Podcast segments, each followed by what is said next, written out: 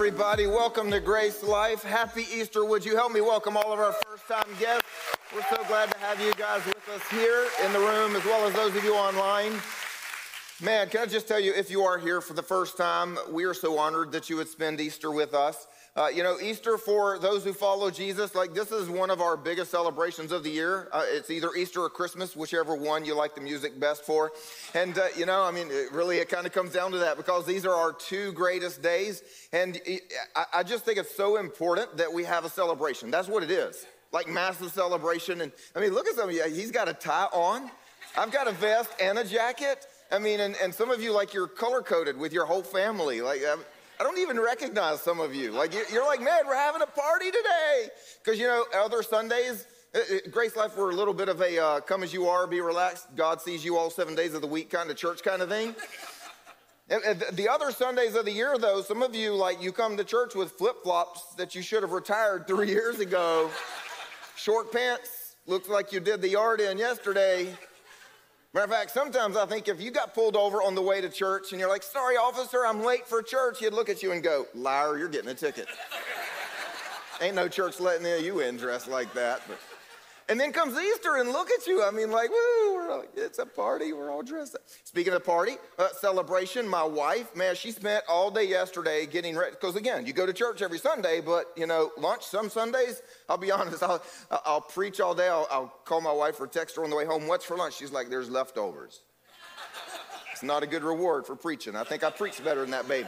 But today, just so you know, she spent yesterday marinating. We're having roasted leg of lamb with mint jelly at the Currence home today. So, you know, I mean, it's a celebration. And the reason that Easter is like this massive celebration for us is because th- this is the day that, like, a weight is lifted off of our souls, right? I mean, like, the biggest problem we're ever gonna have, the, the, the point where we're gonna have to stand before God and, and hope that like we're in a good standing with Him, we know Easter solved that problem for us. We, we don't ever have to have that fear and that worry and that anxiety, like, what is it gonna be like on the day I die? We get to like, whoo, man, I can't wait to die because like heaven's gonna be awesome. You don't know what I'm saying? Is that, is that weight lifted? Kind of like, if there are teenagers in the room, you don't know what this feels like yet. But everybody else who graduated high school, you remember that moment where you threw the hat in the air and out of the corner of your eye, you saw your algebra teacher in the stand and you went, whoo, never going to algebra class again in my life. Like you can't pay me, much less have to. You know what I'm saying? It's like uh, those of you that have retired. Anybody here retired ever? there we go. A couple. Stop raising your hand. You work beside me. Your office is next to mine. He tries that every service. And it's at that retirement party where you look around the room and realize, I never really liked any of you. I never have to see you again. That's what Easter is like this celebration because here's the truth Jesus is alive. Come on, somebody, right? Heaven is real and you can go. Hell is still real and you don't have to go. And that's what we're celebrating. And, it's such an incredible event, you know. But I, realize there are some of us that, that, maybe this is kind of a new thing for us. Maybe uh, church is not an every week sort of thing. And so uh, I believe God's got something special and, and kind of off the beaten path to talk about today. But before we go there, could we just take a moment and remind ourselves what this weekend is all about. So, if we could jump back a little bit in time and just look at the scripture of what was happening this day, approximately 2,000 years ago. And so, if you can remember, it was on Thursday evening, Jesus sat down to have dinner with his closest friends, his, his closest disciples. And uh, he said some stuff that just kind of had them a little off their, like, what is he talking about? This is weird. Like, Jesus, you're not making any sense. What is all this? The Son of Man must be lifted up. Like, I, I don't get it. And what is this you're talking about? But you'll be, I, I, don't, I don't understand. And then, of course, it was only a few hours before he was arrested. And, and then the next morning, he was being carried off to be crucified. And by the afternoon, he was dead. And then at that point, you can imagine all the disciples just being utterly confused. I mean, like totally confused. Might even want to say disillusioned and just at a loss for what have I been doing for the last three years of my life? All day Saturday and then Sunday morning. That's what we're here for, right? Sunday morning. And so check this out. This is what happened. It said, But on the first day of the week, that was Sunday, at early dawn, they went to the tomb taking the spices they had prepared. I, am a nerd when it comes to the Bible, and I love all these cool little things that you may not see or realize are happening there. So I love to share them with you. And this is one of those really cool moments. I also love prophetic signs, by the way. And, and so here's what's happened. It says they took the spices they had prepared. The reason for that is because when Jesus died on a Friday afternoon, as soon as the sun set, it was their Sabbath.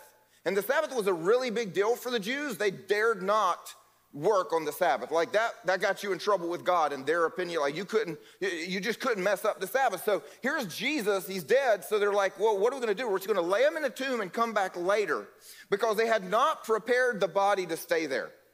That's what's really cool. Yeah, that's what we missed in that part. Because you had to prepare the body with certain spices to be able to stay in the tomb for long term. So they're putting Jesus in the tomb and they're saying, but he's not prepared to stay here. They have no clue what they're saying. And so all Friday night, all day Saturday, you know, some of the disciples like, oh my gosh, what are we going to do? And it's some of the ladies that were closest to him, some that he had uh, done the most tr- transformation in their lives, that they're saying, but we've got to get the spices. Look what he did for us. We've got to do this for him in his final moment. So they go on Sunday morning to finally prepare his body to actually stay in the tomb. And they found the stone rolled away from the tomb. But when they went in, they did not find the body of the Lord Jesus. And while they were perplexed about this, behold, two men stood by them in dazzling apparel.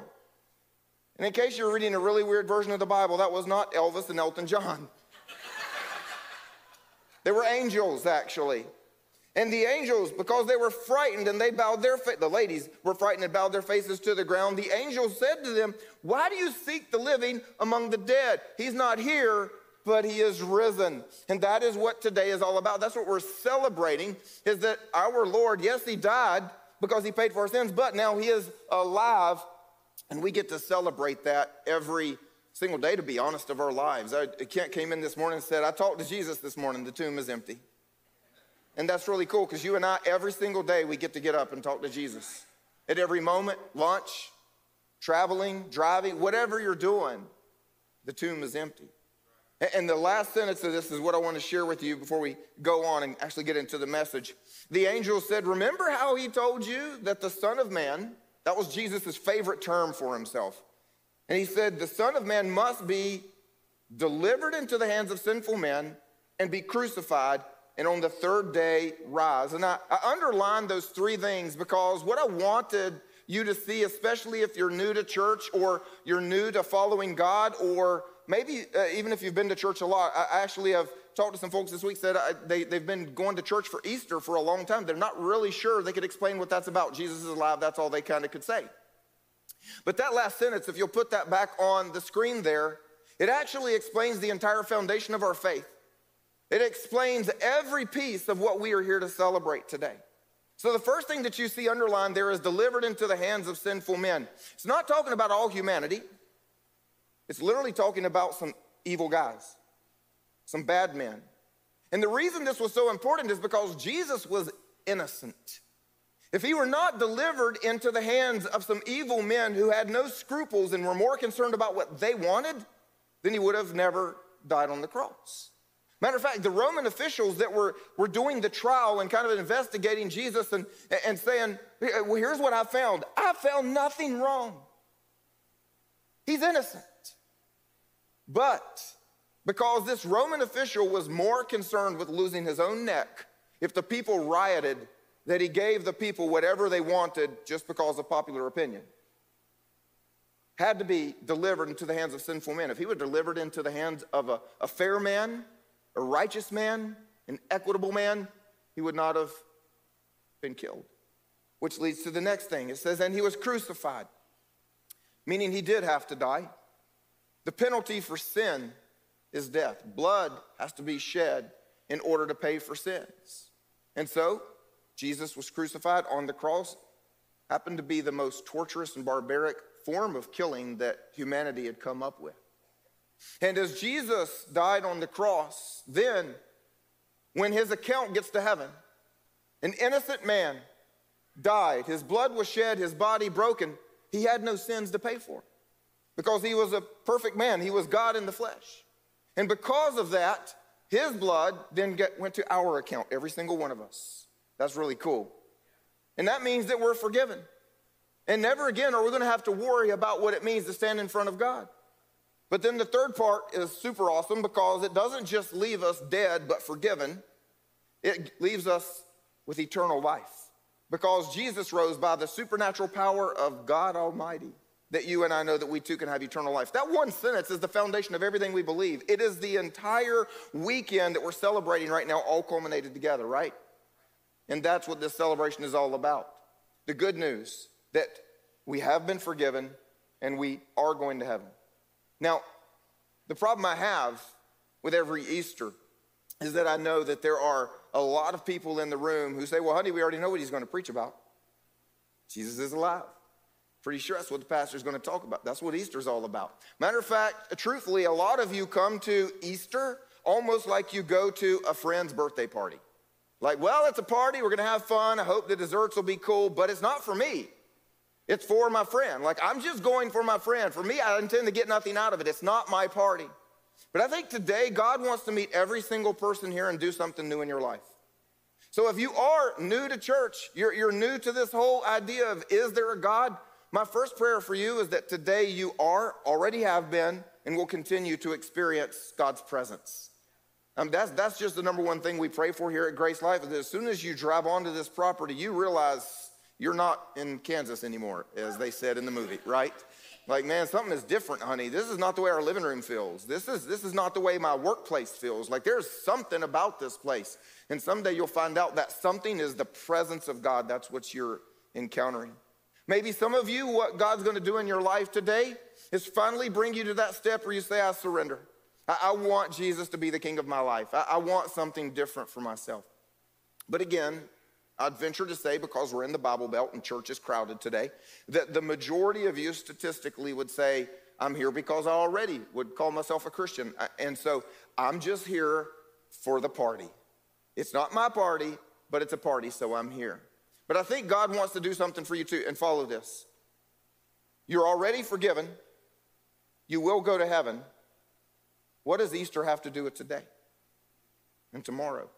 And I think this is the part of the Easter story that we miss so much. Yes, you are forgiven. Yes, you will go to heaven. But there is something God is still doing in your life today, even for those of you that think you're at somebody else's party.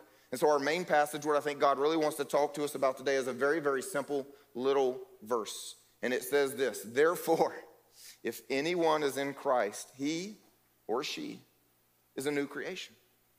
If any one of us is in Christ, we, we are a new creation. It means that the old has passed away. The version of us before we met Jesus, it's gone. And, and behold, there's a brand new version of us. And the best part, it's all not of our own doing. All of this is from God, who through Christ actually reconciled us to Him.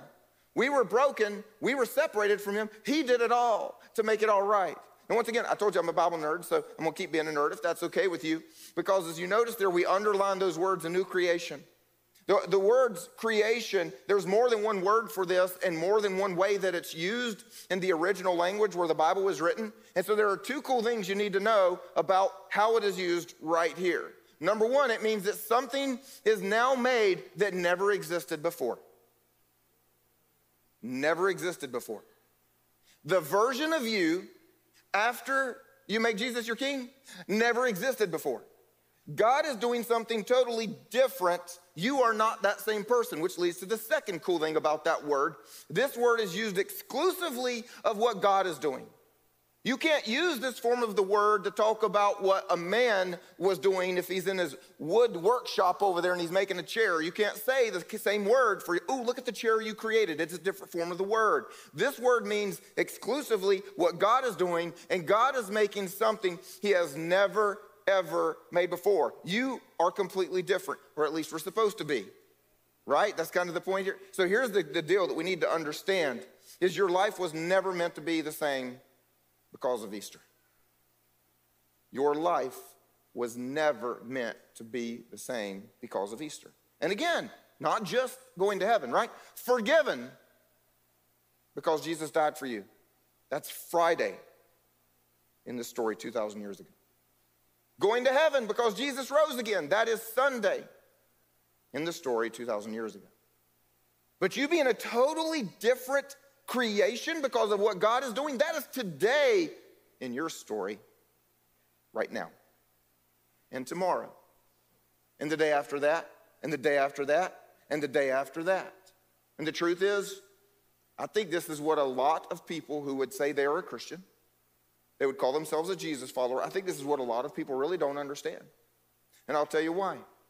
It's a little anecdotal, but as a pastor, I, I talk to people in between Easter and Easter, in between Easter and Christmas, in between Christmas and Easter.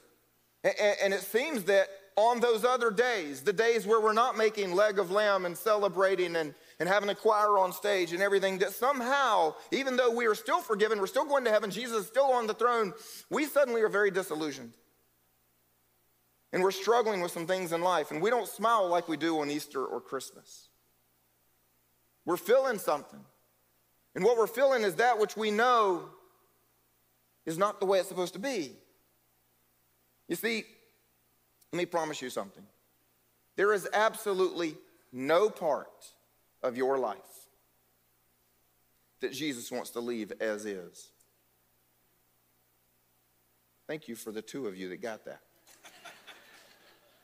there is absolutely no part of your life that Jesus wants to leave as is. Think about the things you buy as is, like Goodwill. you know, you buy something at Goodwill, like it, it's going to have a scratch on it, might even have a crack in it, and it might be broken. And that's just too bad because they don't have new ones in the back. They're not going to swap it out. It is as is. This is as good as it gets, right? Anybody ever bought a used car as is? You know, you go, out, you walk up, and there's a little tag, just big check mark, usually in bright red, as is. They even highlight yellow, like right beside that. There is no warranty. They might as well write on the window beside it. Good luck with this one. It's all downhill from here. Best condition it's ever going to be in, there's probably something wrong with it. We want nothing to do with that. It's on you. And the problem is, we think that's our life. Like, okay, you buy the used car, you're happy you got your car, but it is all downhill because it is as is. And we think, okay, great, I gave my life to Jesus, I'm going to heaven. But now, just going to stay here, kind of suffer a little bit, kind of hang out, kind of going to keep struggling with some of the things that I've been dealing with us. And, and most of us think like that the marriage is never going to get better. This struggle, this habit I've been trying to break, never going to break it. Always going to be broke. I mean, again, insert whatever you're thinking right there. But that is not what God wants to do because there is no part of your life that Jesus wants to leave as is. My oldest son just bought a house, and very, very soon, here in a couple of months, will be leaving my home and off my payroll. Can I get an amen for people who know what it's like when your children pay their own bills?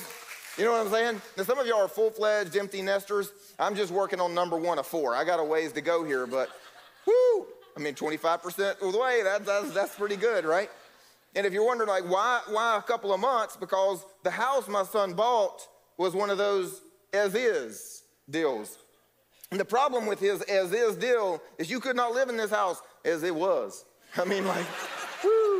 We're getting all kinds of stories from the neighbors of what actually happened there. Uh, one of them is that it was uh, like the people just moved out, turned all the water on, and left. You know, that kind, yeah, oh yeah, yeah, yeah. All the kitchen floors and all the bathroom floors totally rotted through. Like walk in and say, oh, there's dirt under the house. You know, that kind of thing. Like it was, it was bad. So we spent like two or three months undoing all of the stuff. We got one of the stories that maybe the owner died in the house. Uh, I don't know. Hope not. Uh, it definitely, definitely looks like there were some animals that lived in the house for about six months. Yeah, and I'm not going to talk about that anymore uh, today at church. But uh, the point to that is, in order for him to eventually be able to live in this house, we had to tear most of the old stuff out. And by the time he's done with it, it's going to be a, a completely new house, like every surface, like new sheetrock, new floors, new paint, new lights, new light switches, new plugs, new, new cabinets, new, new appliances, like new everything. And the reason I'm telling you that, because I know you don't care about his house, is because people walk into it who have seen it before and go, whoa, like this isn't even the same house it was before.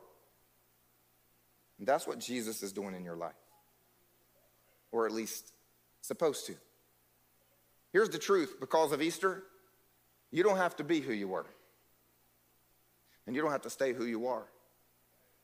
You don't have to deal with this addiction the rest of your life. You don't have to deal with this habit the rest of your life. You don't have to be angry all the time.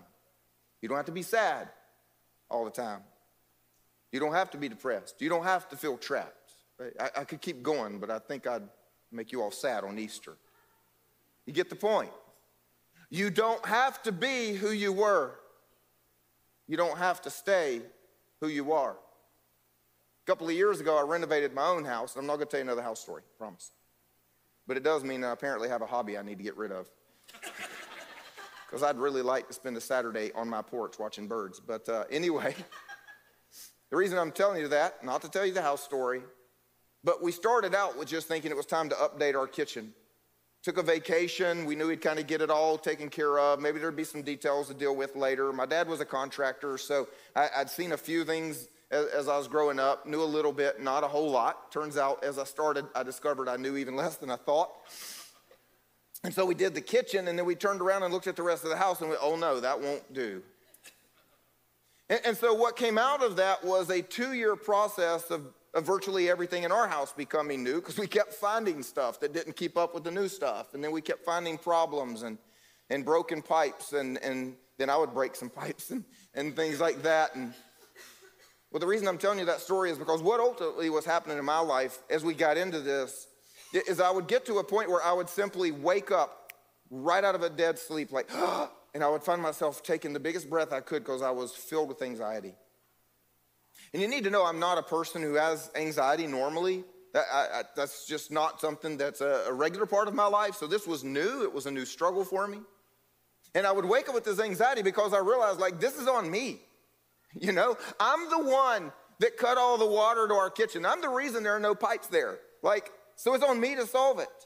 And, and, I've got a wife and children going, Daddy, why can't I take a shower? You know, that kind of thing. Like, uh, there's a problem and I have to solve it. And, and the more the problem kept going, the more I realized I can't really handle this. There is too much for me to do. And I would just wake up totally overwhelmed. And I think that's the way most of us feel about our lives. Like, we look in the mirror and we say, I, I can't do this. I can't fix this. Like, I, I don't know what to do. There are not enough band aids in the world for what I see when I look. The coolest thing happened. I shared a little bit of that story one Sunday, kind of like I am now. That there was some reason that it was relevant. And after I, I preached, I was standing in the lobby, and some guy walked up to me and said, Hi, I'm Carl. That's nice. Not all of you have introduced yourself yet. I thought that was kind of him. And he said, I'm a contractor, and remodeling is my favorite thing to do. And I went, Oh, that's really nice. and he said, um, I have nothing to do on Saturdays. Would you like me to come and help you? And I went, You're my new best friend. and Carl sincerely spent probably every Saturday for the next year and a half at my house. Yeah, free. And if I would wake up with anxiety, I would just have to realize, like, relax, Jimmy, Carl's got it. I'm serious. That's not even like a story I'm making up. Like, I knew he would know how to do it, I knew he would solve it.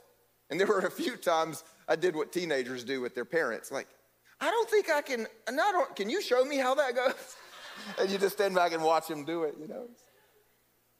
And, and, and Carl took all the anxiety of my house project away. Here's what I want you to get out of that. I hope you got it already. You're not in this alone. And you don't have to fix everything in your life. Matter of fact, you can't. You didn't know that. You can't. You see, 2,000 years ago, Jesus started saying some confusing stuff. Like, I'm going to die, but don't worry, I won't stay dead. And then I'm going to go to heaven, but I won't leave you alone, so don't worry. What do you mean you're not going to leave us alone? And Jesus is like, well, well, Peter, remember when you and I, we went there and James was over here saying, where's Jesus?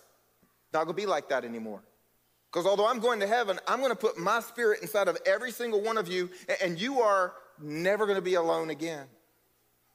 He puts His Spirit in us. So when we look in the mirror and go, oh my gosh, there is too much to fix, the Holy Spirit says, I got it. You don't have to be who you were, you don't have to stay who you are because you are a new creation exclusively.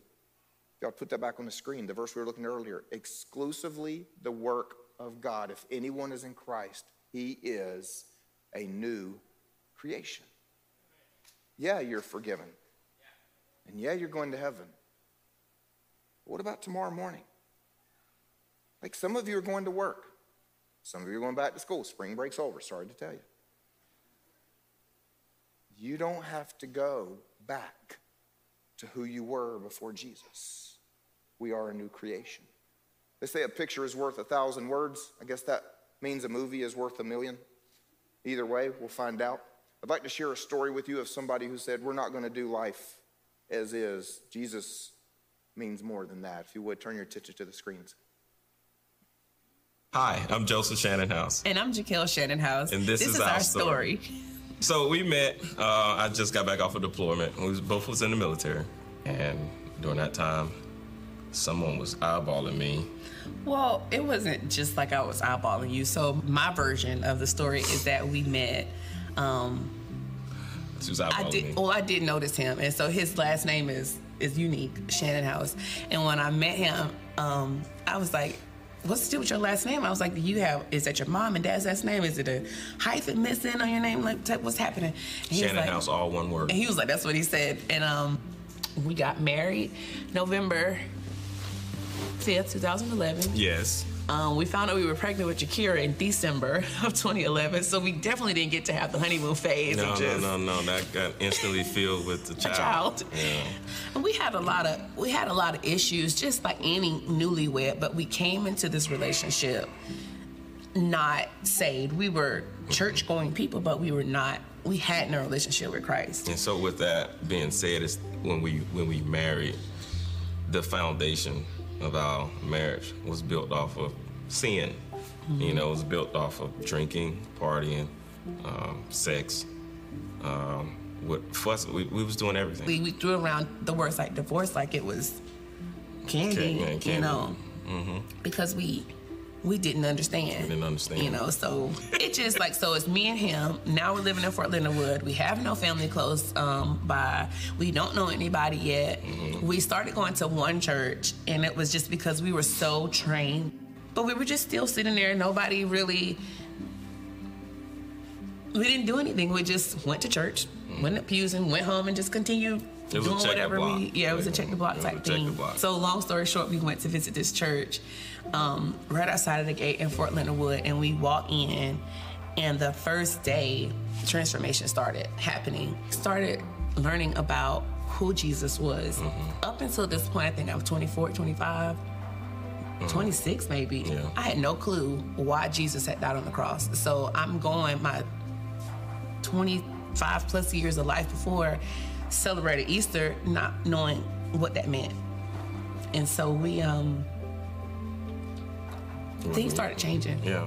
and at that time i don't know if the devil didn't want us to grow or he knew it was about to happen like our fight started getting worse at home It's funny to me now, but she's she always could tell when I had too much to drink, and I was always trying to mask it. So she'll say, "I can tell when you're drunk or you had too much." And I'm like, "What do you mean?" She's like, "Every time you talk, your head shake." I was like, "You don't know what you're talking about." yeah that's My exactly how that's shaking. exactly how he was looking you know I would say alcoholic, um, a functioning one. yeah Like I'll, I'll smoking, drink, I'll you know, just drink on the job. cigarettes Yeah, smoke know? cigarettes, drink on the job. Look, be, because of God, because of the resurrection, because of the new life now that I'm walking, those things have passed away. And I had started having transformations in my heart, just where I knew that Jesus was not just this figure, pie in the sky idea. He was becoming real to me. And I remember when we started coming here for the first time, they used to sing that song all the time. Um, and I ran out of that, Oh, right? yeah. That song would make me go nuts in there because Mm-hmm. I lived that.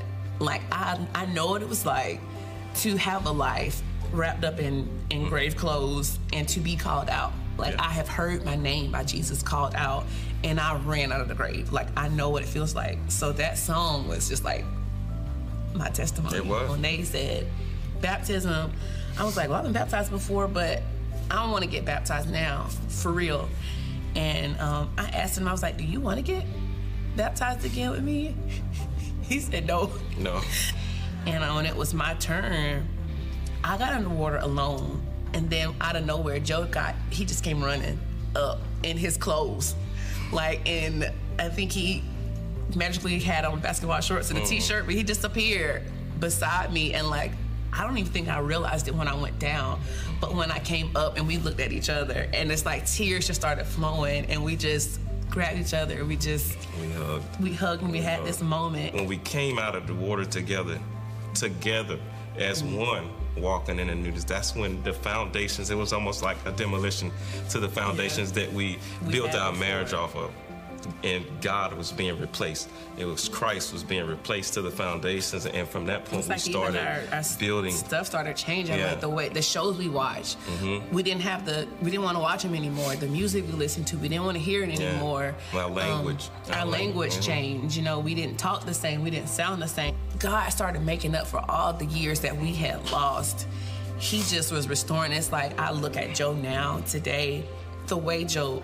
His face looks different. His clothes look different. Like, just this is not the man I said I do to almost 11 years ago. Mm. We live for the kingdom now, and mm. that was not our life. Because of Jesus Christ and what he did on the cross, I can now lead my family the way he leads me.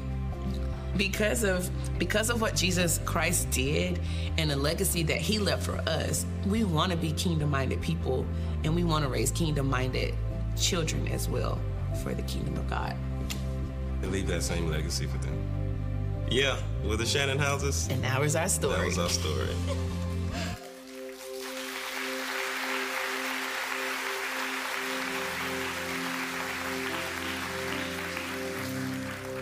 Heaven is going to be really super cool. Certainly beats the alternative, I promise you. But Jesus isn't just up there saying, Can't wait for you to show up. He's working right now, today, every day, until you get there, doing something new.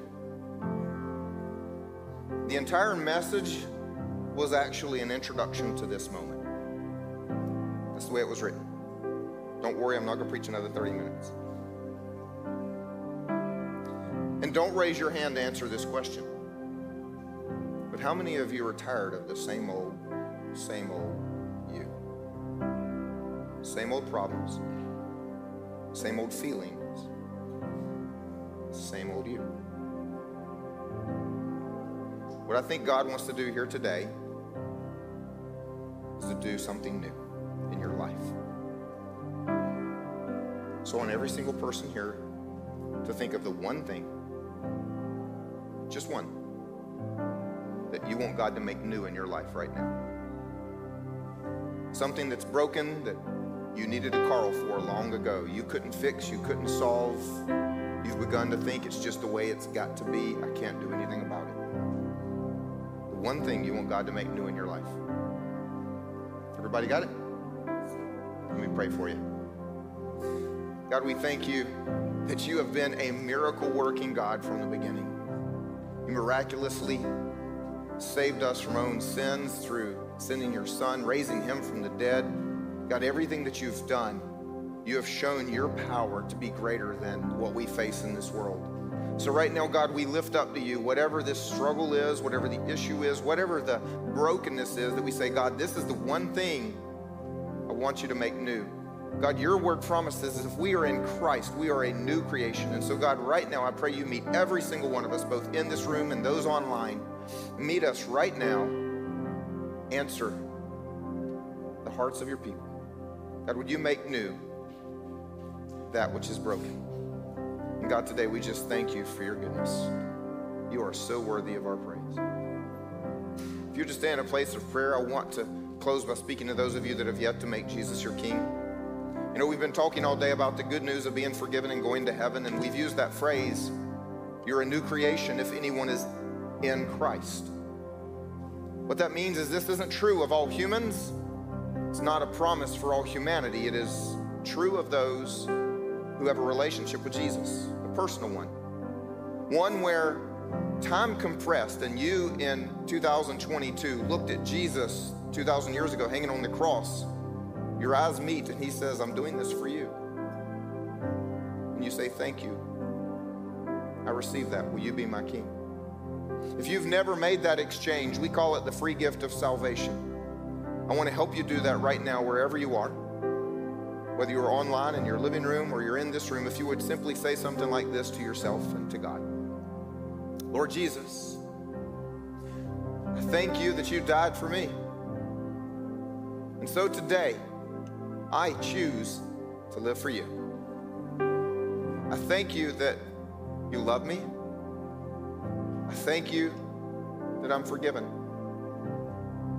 In my prayer here today, would you fill me with your spirit? Would you make me into something new? And would you give me a life of great meaning in your kingdom? Amen. Would everybody help me celebrate with people?